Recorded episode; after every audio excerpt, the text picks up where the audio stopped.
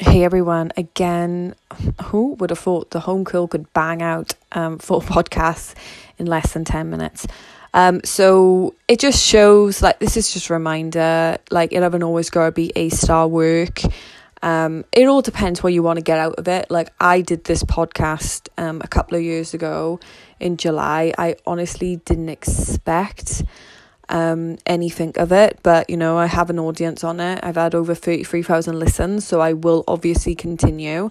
Plus, it helps me and it allows me to talk about my feelings, what I'm going through, and it calls me out of my shit. Like at the end of the day, people show up for me. Um, you know, if I'm not moving forward, I wouldn't have anything to talk about anyway. So obviously, it's me using techniques, and it's sometimes even me. You know, you go, you climb a mountain and you drop off of it.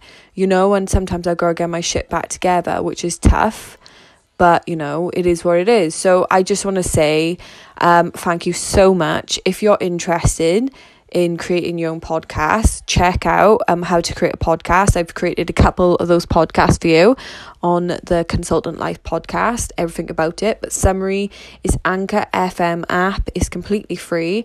Um, i just want to say thank you again for showing up for me and you know i do really appreciate you. Um, and it's all bite sized information at the end of the day. I don't want to be sat here for hours on end regurgitating information that you could find. Um, and also, if you've got any questions at any point, please reach out to me. I am here to help you. I promise you that. Um, on that note, though, I'm going to go because I've got my psychology webinar. Thank you so much for being amazing. Um, I will obviously be here every day. Um, see ya.